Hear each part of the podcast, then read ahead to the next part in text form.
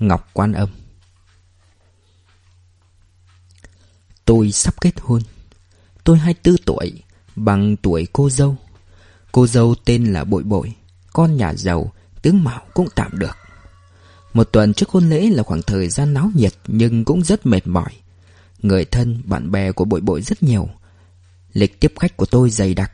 Những nghi lễ khách khí Kiểu như giới thiệu bản thân cũng trở nên căng thẳng Chẳng khác gì tham gia thi cử. Người đến trung trúc.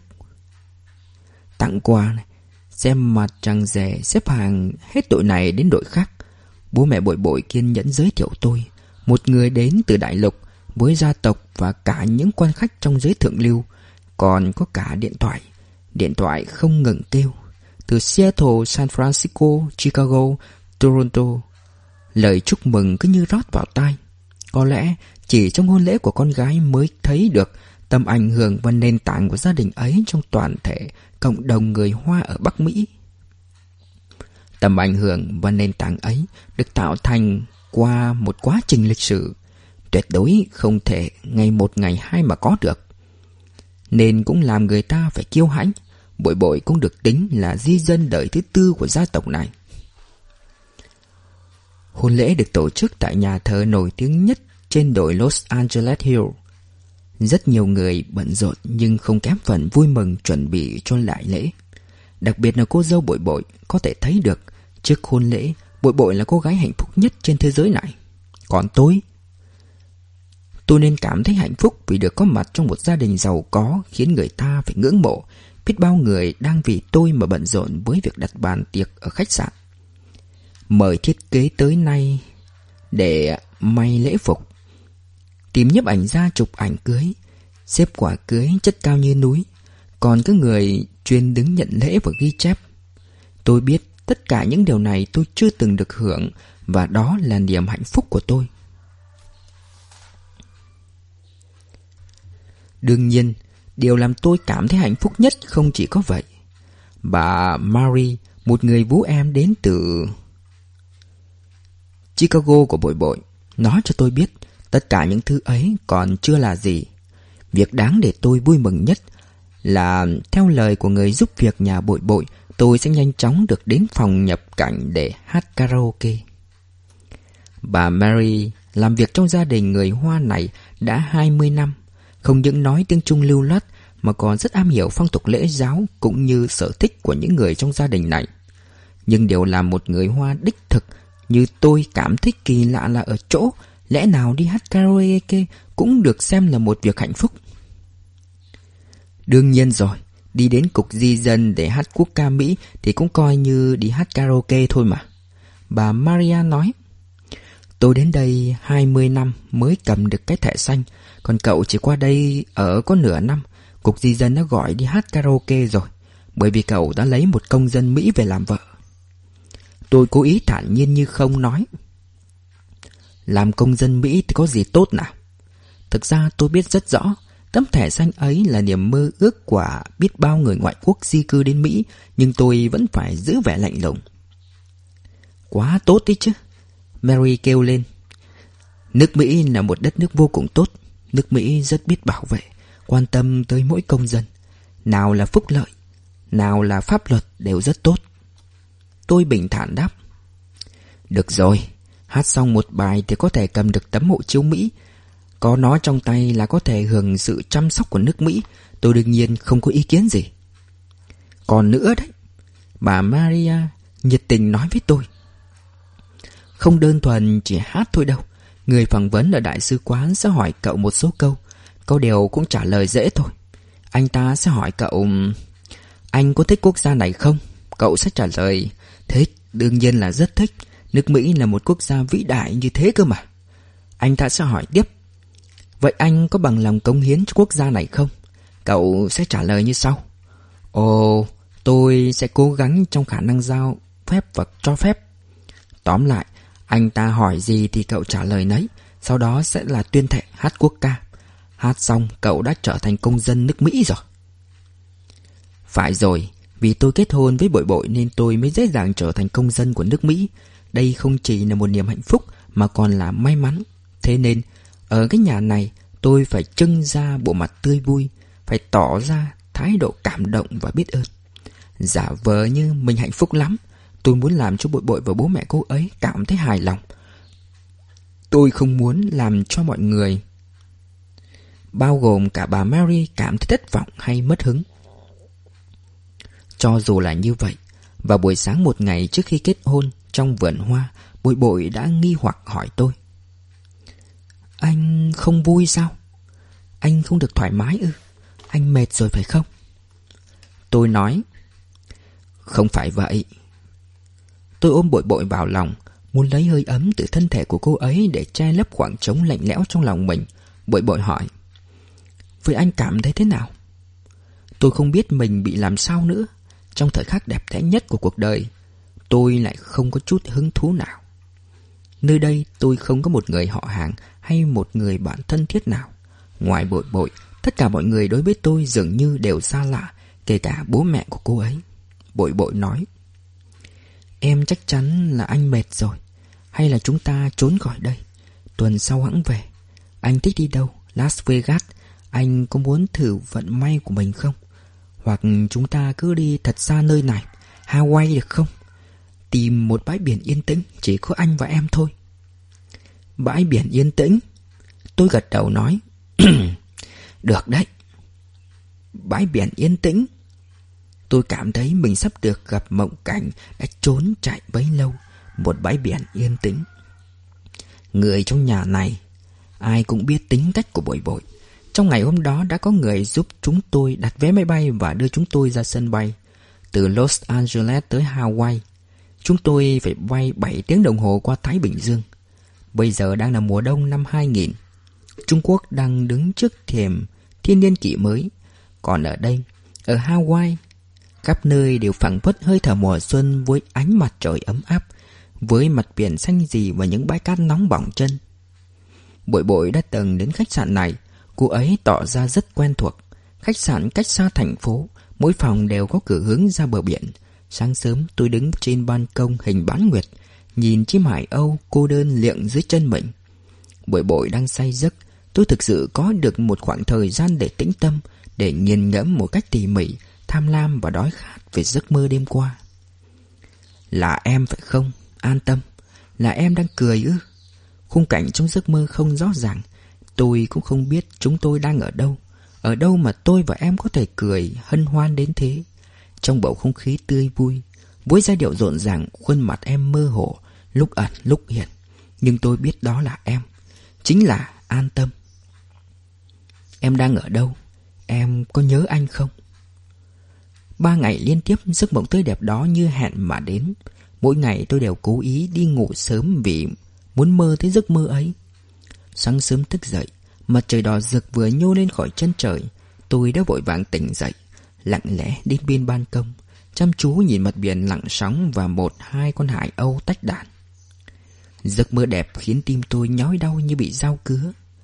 Ban ngày tôi không ra biển tắm Không muốn ăn cơm Cả ngày chỉ nằm dài trên giường Cứ như thể bị ốm Bội bội hỏi Anh sao vậy? Tôi đáp Ờm, không sao Tối đến lại một nhà hàng gần bờ biển, Đối diện với ngọn nến màu vàng cam. Chúng tôi gượng gạo dùng bữa tối, Phía trước là biển, Nhưng chỉ thấy một mảng tối đen Và tiếng sóng từ từ xa xôi dội vào bờ. Ngoài tiếng sóng ra, Mọi thứ xung quanh dường như đều im lặng, Gương mặt bội bội chìm trong bóng tối. Bội bội hỏi, Rốt cuộc anh đang nghĩ gì vậy? Sao không nói cho em biết? Tôi ngẩng đầu lên, Nhìn cô ấy qua anh lên nói anh muốn quay về Trở về Trung Quốc. Một lúc lâu sau bội bội không trả lời. Đương nhiên cô ấy nghe thấy lời tôi nói. Ngữ khí bởi biểu cảm của tôi đã mách bảo cho cô ấy biết Sẽ xảy ra chuyện gì. Nhưng cô ấy vẫn chấn tĩnh được bản thân. Anh nhớ bố rồi phải không? Được thôi, em sẽ cùng anh quay về. Tôi cúi đầu giống như một kẻ phạm tội. Bội bội, tâm trạng anh đang rất dối bời.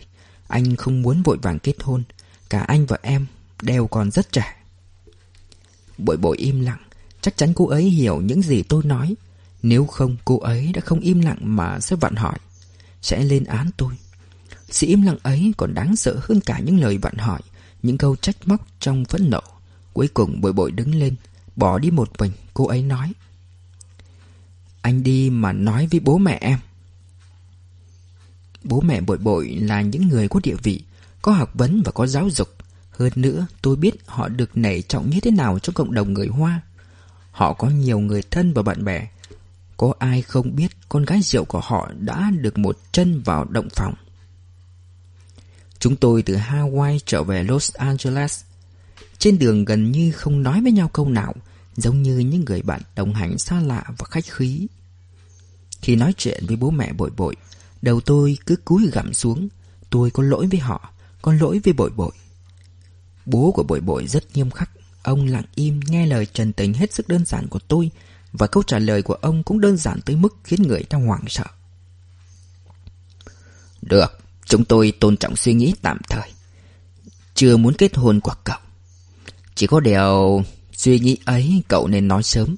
Là một người đàn ông Tôi hy vọng từ nay cậu có trách nhiệm với quyết định của mình Và cả những người có liên quan. Thái độ của ông rất nghiêm khắc, Thậm chí có thể nói là phẫn nộ. Nói xong, ông đứng phát dậy, Đi thẳng vào phòng. Mẹ của bội bội không bỏ đi Mà vẫn ngồi đối diện với tôi. Dù cúi đầu nhưng tôi vẫn cảm nhận được ánh mắt của bà. Ánh mắt đã từng rất dịu dàng Mà giờ chứa đầy sự nghi hoặc và trách móc. Bà nói, Có thể nói cho tôi biết nguyên nhân không? Tôi không trả lời được, Bà hỏi tiếp, Thực ra cậu không yêu bội bội, Đúng không? Tôi càng cúi đầu thấp hơn, Không dám đối diện với bà. Tôi nói, Xin bác hãy tha thứ cho cháu. Trong lòng cháu chỉ có một người. Cô ấy đã rời xa cháu. Giờ cháu muốn quay về tìm cô ấy. Vậy thì vì sao cậu còn theo bội bội sang Mỹ? Tôi không có câu trả lời. Cuối cùng, mẹ bội bội cũng đứng lên nói, Cậu đã làm tổn thương bội bội. Cậu Dương, Cậu đã làm tổn thương cả chúng tôi. Cậu nên thấy xấu hổ với hành động của mình.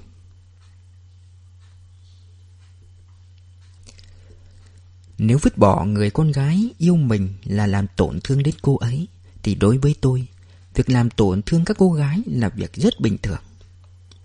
Ai bảo tôi có một khuôn mặt khiến các cô gái nhìn một lần rồi mãi mãi không thể quên, Lại thêm cái miệng nói chuyện có duyên, Bất kỳ lúc nào cũng có thể làm cho người khác cười. Nói chuyện dí dỏm, hài hước luôn là tiêu chuẩn mà các cô gái hướng đến, Vì họ thích được bạn chọc cười. Quan trọng hơn là, Trước khi vào đại học, Tôi đã có một căn hộ riêng, Muốn đấy hoàn toàn tự do, Không chung đụng với ai. Những điều kiện đó gộp lại khiến tôi Mới 17-18 tuổi đã có không biết bao nhiêu cô gái xinh đẹp theo đuổi tôi. Cô gái đầu tiên lên giường với tôi Là người tôi quen khi tham dự kỳ thi đại học, Dựa vào tiêu chuẩn chọn gầy chê béo của tôi. Khi đó thì cô này hơi béo một chút, Nên cảm giác không được thích thú cho lắm. Hơn nữa, y quy của cô ta không cao. Hôm đó, Cô ta căng thẳng đến nỗi quên cả mang bút, Suýt chút nữa thì bỏ lỡ tiền đồ của mình. Tôi bèn cho cô ta mượn chiếc bút dự phòng của mình. Ấn tượng đầu tiên về tôi trong mắt cô ta Là một người con trai hết sức ga lăng. Sau đó, chúng tôi đã đi nhảy disco cùng nhau. Tới khuya, tôi mới đưa cô ta về nhà.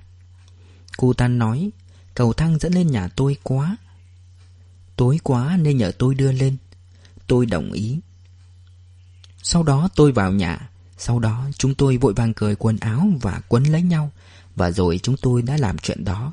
Công bằng mà nói, Cô ta đã dụ dỗ tôi.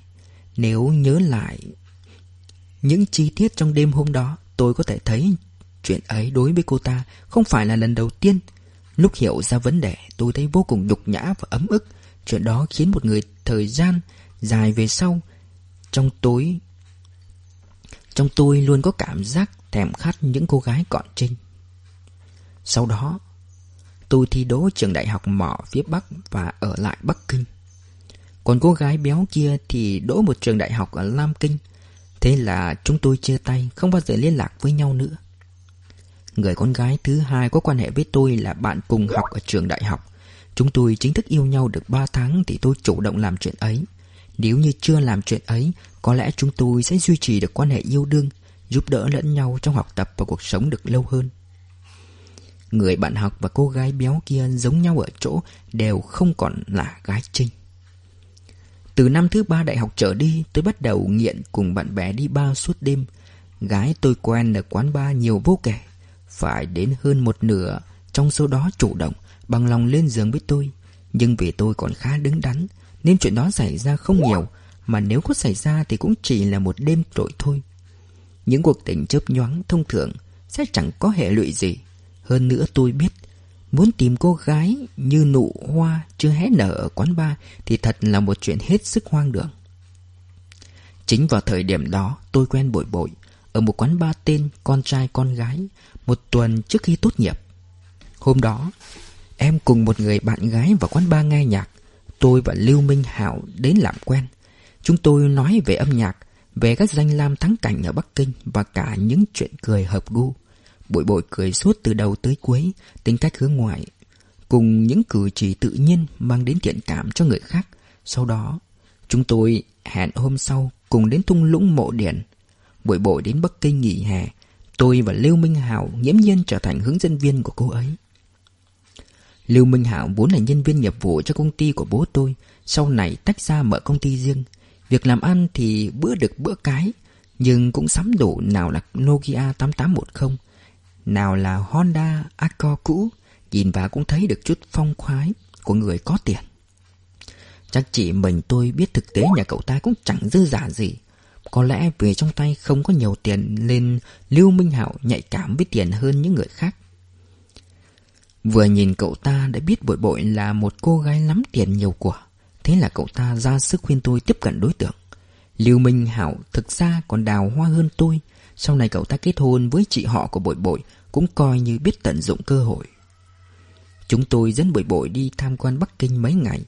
Tiếp xúc với cô gái Hoa Kiều lớn lên tại Mỹ. Tôi thấy mình học hỏi được rất nhiều điều.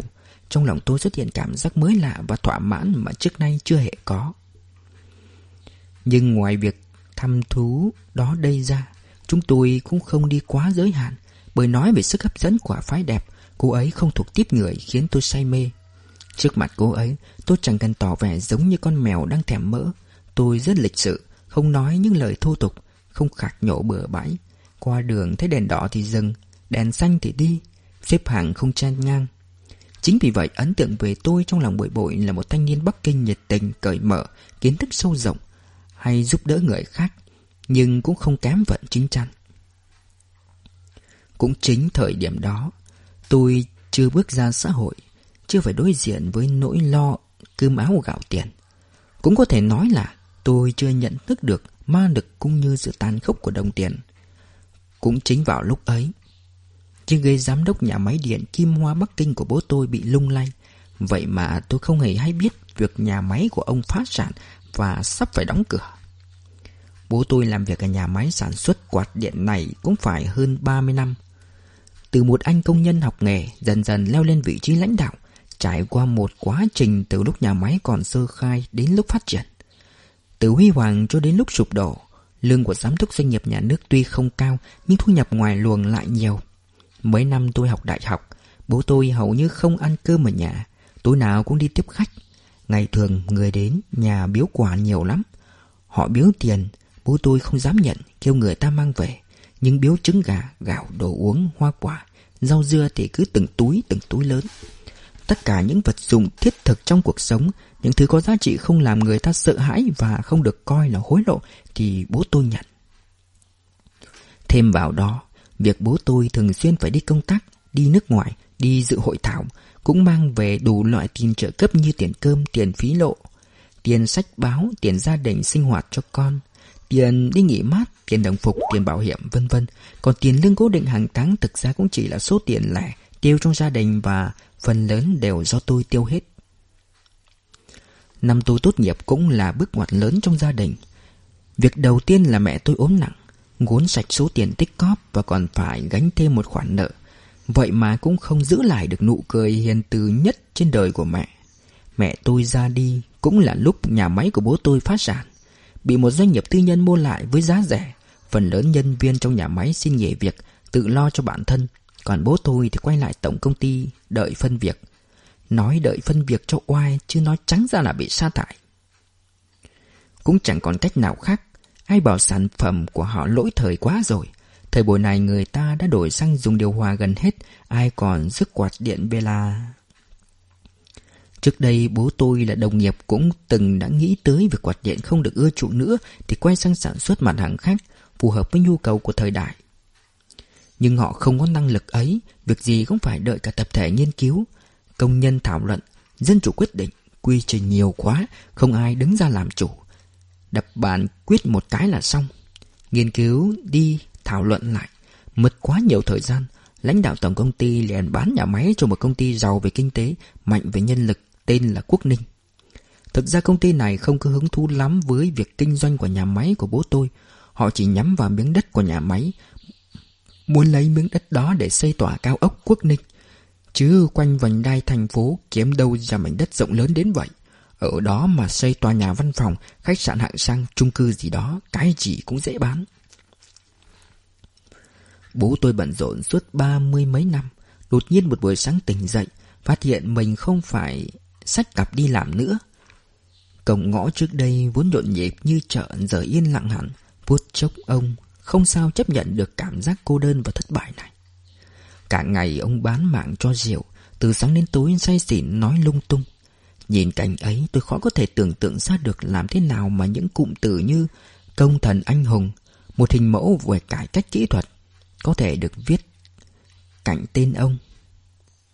Mỗi thời đại đều có thế mạnh của nó. Chúng tôi đã từng là một gia đình đáng tự hào và rất vinh quang. Nhưng tôi có thể cảm nhận được cảm giác bi thương của người anh hùng thất thế. Lúc đó, tôi sắp tốt nghiệp và bước ra xã hội. Dường như chỉ trong một thời gian rất ngắn, bố tôi mất việc, mẹ tôi qua đời, gia đình lao đao, khiến trong lòng tôi câu đơn không bấu víu. Từ sáng tới tối luôn đối diện với cảm giác chán trường như mới từ trên trời rơi xuống, chưa thể thích ứng được. Con người ta khi gặp rủi ro mới biết tình bạn đáng quý nhường nào. Lúc này người đến thăm nhà bố tôi chỉ có anh chàng cấp dưới tên Lưu Minh hảo Cậu ta đến thăm bố tôi chủ yếu vì cậu ta là bạn tôi. Cậu ta theo tôi về nhà, tâm sự với bố tôi rất lâu. Khi về còn cho chúng tôi một nghìn tệ. Một nghìn tệ ấy khiến tôi cảm động mãi không thôi. Con người ta khi gặp rủi ro mới biết tình bạn đáng quý nhường nào. Lúc này người đến nhà thăm bố tôi chỉ có anh chàng cấp dưới. Bố tôi thì không mặn mà lắm với số tiền ấy, còn biếu môi bảo Lưu Minh Hạo cầm về. Nhưng ông lại coi những ý kiến trẻ con hoang đường của cậu ta là thật. Lưu Minh Hạo khuyên bố tôi nên đến công ty Quốc Ninh, đối thủ đã đuổi ông ra khỏi công ty của chính mình để xin việc. Ý kiến đó không những hoang đường và nực cười mà còn khiến người ta liên tưởng đến việc lại giặc nằm bố, rước voi về giải mà tổ vậy. Công ty Quốc Ninh đang cần nhân tài, người có năng lực, lại có mối quan hệ với địa phương như bác, sao họ có thể không cần? Họ trả lương cho bác còn nhiều hơn cả tiền lương trước đây của bác nữa chứ. Lưu Minh Hảo càng nói càng có sức thuyết phục. Vốn chỉ định nói chơi thôi, vậy mà sau đó chính cậu ta cũng phải tin sái cổ. Lúc đầu bố tôi còn lạnh lùng nói, công ty họ lớn như vậy, nhân tài đầy ra đấy. Nào cần đến một ông già như tôi. Tôi sắp 50 rồi, mấy năm nữa là không làm nổi, còn phải nuôi tôi nữa thì mệt lắm. Lưu Minh Hạo cười nói, Quốc Ninh là công ty tư nhân, ông chủ tên là Trung Quốc Khánh. Sau cháu có quen với anh ta, anh ta còn có một cô em gái, học xong cấp 3 không thi đại học mà về phụ giúp anh trai. Họ mới phất lên mấy năm gần đây, trong tay không có nhiều nhân viên. Hơn nữa công ty tư nhân nhận bác vào làm việc. Họ chỉ trả lương Còn việc sinh lão bệnh tử.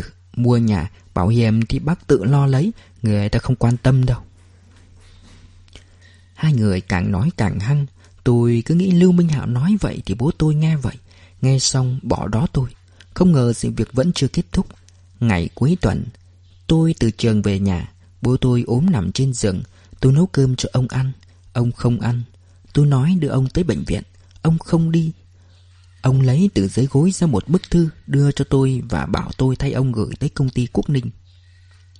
Tôi thật không thể nào tưởng tượng nổi. Đó lại là một bức thư xin việc. Bố tôi làm lãnh đạo bao nhiêu năm rồi, quen có thư ký giúp việc, nay tự mình viết một bức thư xin việc với nét chữ nho nhã và bay bổng. Đây là điều trước giờ tôi chưa từng thấy. Trên phong bì, dòng chữ Bộ phận tuyển dụng công ty Quốc Ninh được viết hết sức nắn nót ngay ngắn.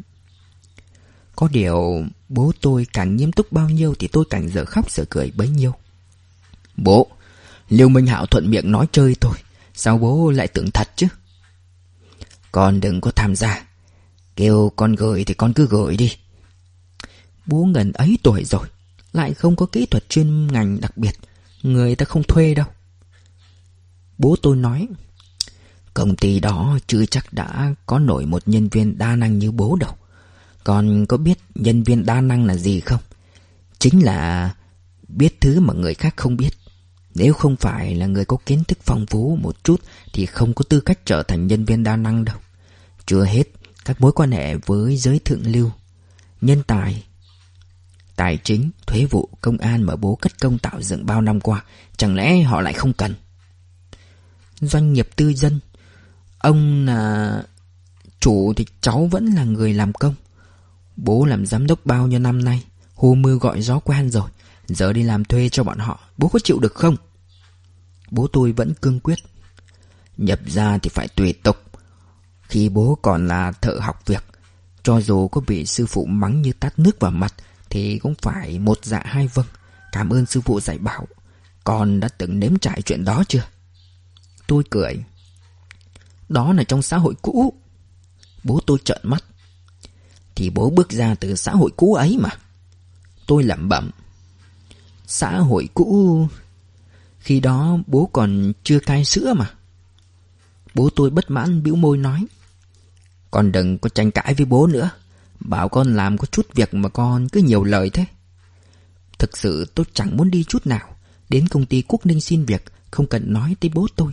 Ngay đến tôi còn thấy nhục nữa là Tôi nói với bố Nếu bố muốn, nếu bố muốn đến đó xin việc Thì đợi bố khỏi ốm rồi tự đi đi. Để người ta còn nói chuyện trực tiếp với bố chứ. Bố tôi có vẻ rất nghiêm túc. Thì cứ để họ xem qua sơ yếu lý lịch của bố. Nếu họ cần Họ xin liên lạc với bố. Tôi nói không lại bố. Nhìn ông hăng hái như vậy, Tôi thấy cũng tội nghiệp. Đành cầm lấy bức thư, Mặt mày nhăn nhó nói, Thế để con gửi hộ bố. Còn phải hỏi xem địa chỉ công ty đó đấy chứ. Bố tôi nghe xong có vẻ không vui, Trợn mắt nhìn tôi nói Thôi thôi, nhanh đi gửi đi. Không còn cách nào khác, Ngày hôm sau tôi bắt Lưu Minh Hạo dẫn đến công ty Quốc Ninh. Phong cách kiến trúc của tòa nhà toát lên vẻ hiện đại, Người ta kẻ vào, Tấp nập. Ở hành lang, chúng tôi gặp cô thư ký ở quầy tiếp tân, Nghe nói là đến xin việc. Cô ta liền vênh mặt lên nói, Ở đây không tuyển người. Lưu Minh Hạo hỏi, Chẳng phải cao ốc quốc ninh đang tuyển người sao? Còn đang báo kìa. Thư ký đáp. Các anh nên đến tòa cao ốc quốc ninh mà hỏi, Sao lại đến đây? Tôi nói rằng mình đến đưa thư xin việc, Nhờ cô ta đưa giúp. Cô ta thẳng thừng đáp. Tôi không đưa được. Đưa qua đưa lại nhỡ mất thì sao? Các anh trực tiếp đưa đi. Tôi quả thực không muốn đến cái nơi gọi là cao ốc quốc ninh đó một chút nào, Bèn hỏi Lưu Minh Hảo. Chẳng phải cậu quen ông chủ của bọn họ ư? Hay cậu đến gặp ông ta đi? Lưu Minh Hạo quanh co nói. Công ty Quốc Ninh còn nợ tớ một khoản tiền. Giờ tớ mà đi gặp bọn họ Bọn họ lại tưởng tớ đến đòi nợ. Không được, không được. Nợ thì phải trả chứ. Đất trời đảo lộn cũng không biến thành cậu nợ bọn họ được. Tôi nói Giờ người ta là ông trục lớn Chúng ta nên giữ thể diện cho bọn họ chứ. Đang nói thì từ phía hành lang có một cô gái đi tới. Cô ta có dáng người cao giáo Nét mặt nghiêm túc Tóc ngắn Ăn to nói lớn chẳng khác gì con trai. Cô ta tiến tới quầy lễ tân hỏi. Là người của công ty Mỹ Giai hả? Cô thư ký ban nãy giống như chim chích nhìn thấy Phượng Hoàng, Đứng phát dậy, dáng vẻ cung kính nói. Ồ Trung Tổng, Người của công ty Mỹ Giai chưa tới, Hai vị này đến xin việc. Chức vị của cô gái đó khiến tôi ngạc nhiên Nhưng cũng hơi phản cảm.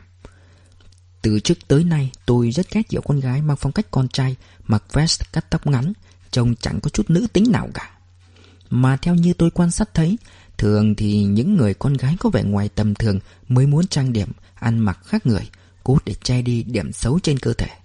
Họ cho rằng Như thế tức là chỉ có mình họ đi một đường, Khó có thể so sánh họ với những người con gái khác. Thực ra cũng có gì khó đâu Người đàn ông nhìn người đàn bà Xấu hay đẹp lẽ nào không nhận ra? Ngoại trừ cái cậu Lưu Thiên Binh háo sắc, Nhát gan, Nhìn thấy phụ nữ ăn mặc Diện khác người, Liền sáng mắt lên. Lúc này quả nhiên cậu ta đã tiến tới chỗ cô gái kia, Nở nụ cười nịnh nọt nói, Ôi, Trung Tổng, Tôi là người của công ty Hảo Vân. Từng làm ăn với công ty của cô, Nội thất của nhà máy nước khoáng bên cô là do chúng tôi cung cấp. Điều hòa của nhà máy chúng tôi đã báo giá rồi Nhưng bên cô vẫn chưa quyết định Có thể chúng tôi uh, nhận thầu vụ này không? Cô gái có chức danh tổng giám đốc kia Không tỏ thái độ gì Liếc Lưu Minh Hạo một cái rồi nói Sao? Muốn đến công ty tôi xin thầu hả?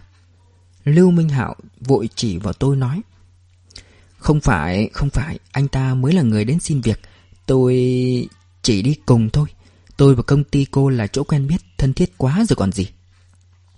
Cô gái quay người bước đi, Được hai bước lại quay đầu lại nhìn tôi. Ánh nhìn khinh thường không chút che đậy Khiến tôi không khỏi khó chịu. Tôi thật không hiểu, Lẽ nào có chút tiền thì được quyền vinh váo như thế sao? Tôi không nói một câu nào. Kéo Lưu Minh Hạo đi về phía cậu thang máy. Lưu Minh Hạo nói, Đó là em gái của ông chủ chung. Tôi cố ý lỡ đi Ấn nút thang máy và nhìn con số trên bảng hiển thị, Lưu Minh Hạo hỏi tôi. Đến tòa nhà Quốc Ninh à? Tôi vẫn chẳng mặc không nói. Thang máy mở ra, Chúng tôi chưa kịp bước vào Thì cô thư ký ban nãy Không biết từ đâu chạy tới nói với tôi. Thưa anh, xin đợi một lát. Tổng giám đốc của chúng tôi mời anh đến gặp mặt. Tôi hỏi, Để làm gì? Không phải anh đến xin việc sao? Tôi do dự một lát rồi cũng theo cô ta đi về phía hành lang. Hài, tất cả cũng là vì ông bố đáng kinh. Cô thư ký dẫn tôi vào phòng làm việc của em gái ông chủ. Căn phòng nhỏ hơn tôi tưởng tượng. Tôi cứ nghĩ ở một công ty lớn như vậy thì văn phòng tổng giám đốc phải to và lộng lẫy như trong phim ảnh kia. Đằng này cũng chỉ nhỏ như phòng làm việc của bố tôi trước đây. Đồ đạc lại có phần cũ kỹ lộn xộn. Chỉ có bàn làm việc và tủ sách xem ra là đồ nhập khẩu đắt tiền. Cả chiếc đèn bàn nữa không tệ chút nào. Khi tôi bước vào phòng, Em gái ông chủ đang ngồi trên chiếc ghế lớn. Thấy tôi vào, cô ta vẫn ngồi yên. Tôi không chờ chủ nhân lên tiếng. Liền ngồi xuống chiếc sofa đối diện, Không khách khí nhìn thẳng vào mặt cô ta. Cô ta cũng nhìn tôi. Chúng tôi bốn mắt nhìn nhau không hề né tránh. Cuối cùng cô gái cũng mỉm cười, Cất giọng hỏi tôi. Tôi nên xưng hô với anh thế nào đây? Tôi không cười, Chỉ nói. Tôi tên Dương Thụy. Ừ. Cô ta gật đầu cũng không hạ mình báo cáo tên tuổi với tôi mà tiếp tục nói. Anh đến chỗ chúng tôi là muốn xin vào vị trí nào? Tôi lạnh lùng đáp. Không phải tôi xin việc mà là bố tôi. Đây là thư xin việc của ông ấy. Cô ta có vẻ ngạc nhiên xen lẫn chút thất vọng. Nhìn tôi đặt bức thư lên bàn làm việc rồi nghi hoặc hỏi. Bố anh, Ông ấy xin việc. Thế sao người đến lại là anh? Tôi bình thản trả lời nếu chỗ cô cần một người như ông ấy thì thông báo cho ông ấy đến phỏng vấn. Còn nếu như chưa quyết định ngay thì trong thư có số điện thoại, sau này có thể gọi điện tìm ông ấy. Cô ta không mở phong bì ra mà hỏi tôi. Anh làm việc ở đâu? Tôi đang học trường đại học mỏ, năm nay mới tốt nghiệp. Vậy hả? Anh học ngành gì? Tôi không nói chuyện ngành của mình, phì cười và hỏi lại cô ta. Công ty cô khai thác khoáng sản phải không? Khai thác than à? Tôi có thể giúp công ty cô đào than. Cô gái không cười trước câu hỏi mỉa mai của tôi, Nói về giọng nghiêm túc. Vậy để chúng tôi xem sao, Nếu cần chúng tôi sẽ thông báo cho bố anh. Đây là ý tiễn khách, Tôi lập tức đứng dậy, Nói lời cảm ơn rồi bước ra cửa. Trước khi ra đến cửa, Cô gái bỗng gọi tôi lại. Anh tên là gì nhỉ? Dương Thụy. Cô ta dùng ánh mắt sắc bén nhìn chằm chằm vào tôi rồi nói tiếp không chừng sau này tôi sẽ tìm một nơi để khai thác than cũng nên. Sau này tôi mới biết cô gái đó Không những là em gái của Trung Quốc Khánh Mà còn là phó tổng giám đốc của công ty Quốc Ninh, Tên là Trung Ninh. Sau đó, Sự việc diễn ra giống như một câu chuyện cổ tích. Mấy ngày sau, Bố tôi bất ngờ nhận được cuộc điện thoại đến từ công ty Quốc Ninh phỏng vấn. Nói là phỏng vấn nhưng thực ra Chỉ là những câu hỏi hết sức đơn giản sau đó, ông được mời giữ chức phó chủ nhiệm của tòa cao ốc văn phòng Quốc Ninh. Tùy ông muốn bắt đầu đi làm vào ngày nào cũng được.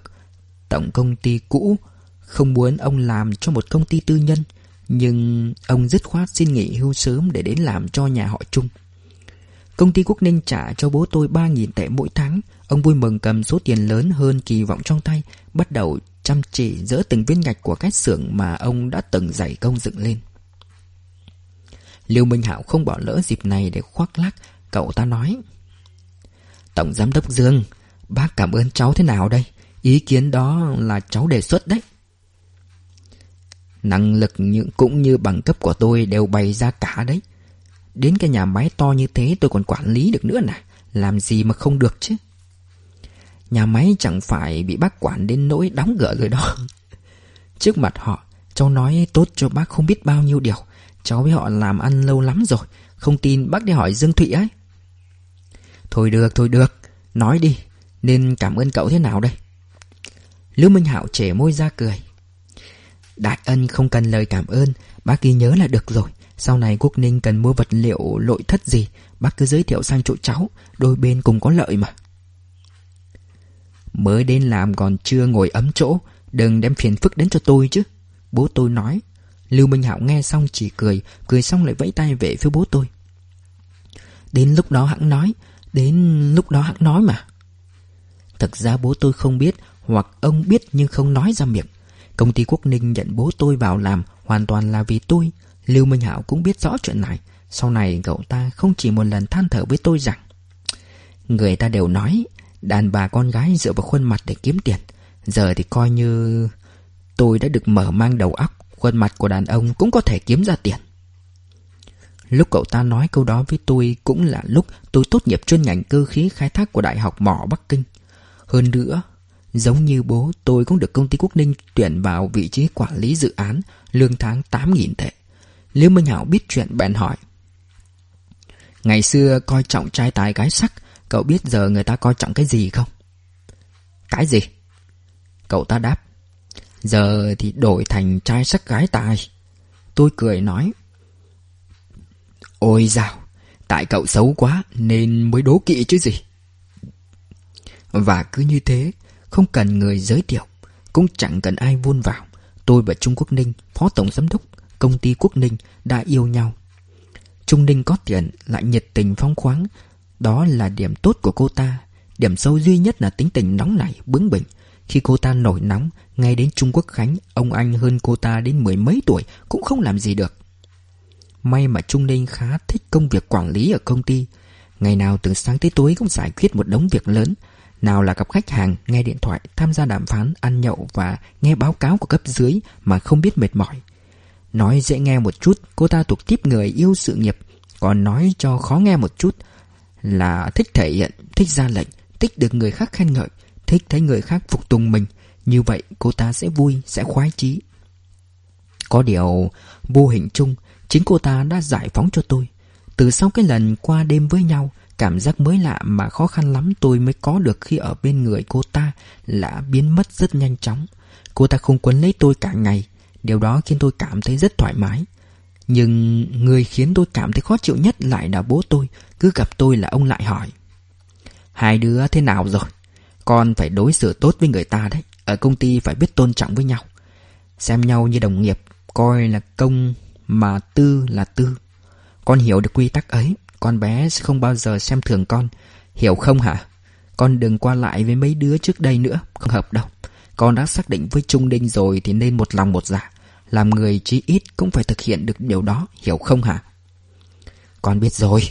Tôi đáp. Tôi rất coi trọng cách nghĩ ấy của bố tôi. Tôi có thể tốt với Trung Ninh, cũng có thể công tư phân minh, không chê hoa quẹo nguyệt, nhưng tôi ghét dòng điệu cũng như cách thể hiện của bố tôi. Nó khiến người ta cảm thấy ông quá để ý đến địa vị. Khó khăn lắm mới leo lên được cao. Vì thế ông lo sợ lại ngã xuống làm một thường dân. Tôi cũng biết ở công ty Quốc Ninh Bố tôi làm việc rất chăm chỉ và có trách nhiệm. Ngày ngày phơi nắng phơi sương trên công trường Hăng say hơn nhiều so với khi còn làm lãnh đạo tại công ty nhà nước Tôi cũng biết Ông không phải chỉ vì việc của riêng mình mà tới tìm anh em nhà họ chung dù sao trong máu ông vẫn còn chút tự tôn và thanh cao của một cán bộ nhà nước. Ông nói tôi phải đối xử tốt với Trung Ninh. Đó là những điều bố con đóng cửa bảo nhau. Không hề nói ra với người ngoài. Tôi rất hiểu bố tôi.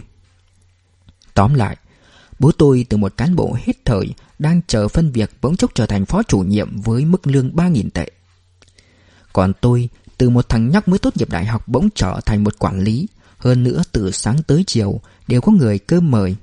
Tiền ăn hàng tháng coi như cũng để dành được. Bàn chuyện làm ăn phải bàn trên bàn làm bàn tiệc, điều này công ty cho phép. Khi đó Bắc Kinh đang rộ lên mốt ăn bảo ngư, mấy trăm đến hơn một nghìn tệ một con, tôi ăn đến phát chán. Đến nỗi chỉ thèm bát cháo ăn kèm với dưa chua. Tôi biết tất cả những phúc lợi đó đều từ Trung Ninh mà ra. Tôi mới đến bộ phận cung ứng làm việc. Công việc không nhiều, mọi người đều biết tôi có quan hệ tốt với Trung Ninh nên ra sức xung xoe, o bế tôi. Những lúc rảnh rỗi, tôi lại hẹn mấy người bạn đi ba chơi bowling, tan gái. Với mấy cô gái mà bọn họ dẫn tới. Trong đó có không ít cô thích tôi, còn hẹn tôi đi chơi. Với những cô gái đó tôi nên giữ thái độ như xa như gần. Chừng mực vừa phải, thứ nhất tôi sợ cô nào đó cố ý ràng buộc làm ầm lên đến tai Trung Ninh thì khổ. Thứ hai, tiêu chuẩn của tôi khi đó không cao hơn nhiều nên chẳng có ai lọt được vào mắt tôi. Lưu Thiên Hạo cũng giới thiệu cho tôi vài cô, lúc nào cũng bao hoa, họ đẹp thế này thế kia, nhưng đến khi gặp rồi thì chẳng cô nào không làm tôi thất vọng. Tôi liền hỏi cậu ta. Cậu đã từng gặp em nào xinh đẹp chưa? Lưu Thiên Hạo đáp. Những cái khác tôi không dám nói khoác, nhưng gái đẹp thì gặp nhiều rồi. Trong phim mà, cậu biết không, bây giờ mới xuất hiện cái cô Trương Tử Di gì gì đó, trong trắng lắm. Tôi mỉa mai. Lưu Minh Hạo bĩu môi nói, Ôi dào, Trương Tử Di à? Rất nóng, tôi cắt ngang lời cậu ta. Lưu Minh Hạo cười. Đương nhiên rồi, à mà tôi biết một người, rất giống Trương Tử Di. Còn thuần khiết hơn cả Trương Tử Di cơ đấy, không lừa cậu đâu. Tôi lườm cậu ta, không tin, nhưng cũng không nhịn được mà hỏi một câu. Ở đâu, là ai? Lưu Minh Hạo đáp. Là câu lạc bộ Taekwondo, trường thể dục thể thao kinh sư. Hóa ra gần đây, Lưu Minh Hạo có tham gia một lớp Taekwondo. Thứ nhất là vì chạy theo mốt, thứ hai là để giảm béo. Lưu Minh Hạo nói. Dương Thụy, sao cậu không đi tập Taekwondo đi? Với thân hình của cậu, trang chỉ nửa năm là lấy được đai xanh thôi. Cậu tập đi rồi sẽ thấy nó thú vị đến mức nào. Tôi cười hỏi. Cô gái mà cậu nói có xinh thật không? Lưu Minh Hạo không cười đáp. Mẹ kiếp, chắc chắn vẫn còn trinh. Nếu sai cậu cứ đánh chết tôi đi. Gái xinh mới đi tập cây quân đô phí quá. Tôi nói. Lưu Minh Hạo đích. Cô ta không đến tập taekwondo mà đến làm tạp vụ. Tạp vụ? Gái trinh, tạp vụ giống như Trương Tử Di. Không hiểu sao. Những từ ấy gộp lại với nhau khiến tôi có khát vọng phải tìm hiểu đến cùng. Ngày hôm sau, tôi ăn trưa cùng Lưu Minh Hạo. Mỗi đứa là một chai Rasta. Uống xong đỏ mặt tía tai, rượu vào thì lời ra. Sau bữa cơm, mượn men rượu để có thêm dũng khí. Tôi cùng Lưu Minh Hạo đến câu lạc bộ Taekwondo đăng ký. Câu lạc bộ Taekwondo cũ kỹ vượt ngoài sức tưởng tượng của tôi. Hai ngày sau, trong phòng tập tồi tàn như một cái nhà kho ấy, tôi đã gặp An Tâm. Cô gái mà sau khi nhìn thấy, tôi đã phải thề rằng sẽ yêu thương cho đến nhúc nhắm mắt xuôi tay. Cảm ơn các bạn đã lắng nghe phần thứ nhất của tiểu thuyết trinh thám Tâm lý tội phạm Ngọc Quan Âm của tác giả Hải Nam. Nếu có thể, rất mong nhận được sự donate ủng hộ của các bạn. Thông tin donate có để ở dưới phần miêu tả để có thêm kinh phí duy trì việc đọc. Xin cảm ơn các bạn rất nhiều. Xin chào và hẹn gặp lại.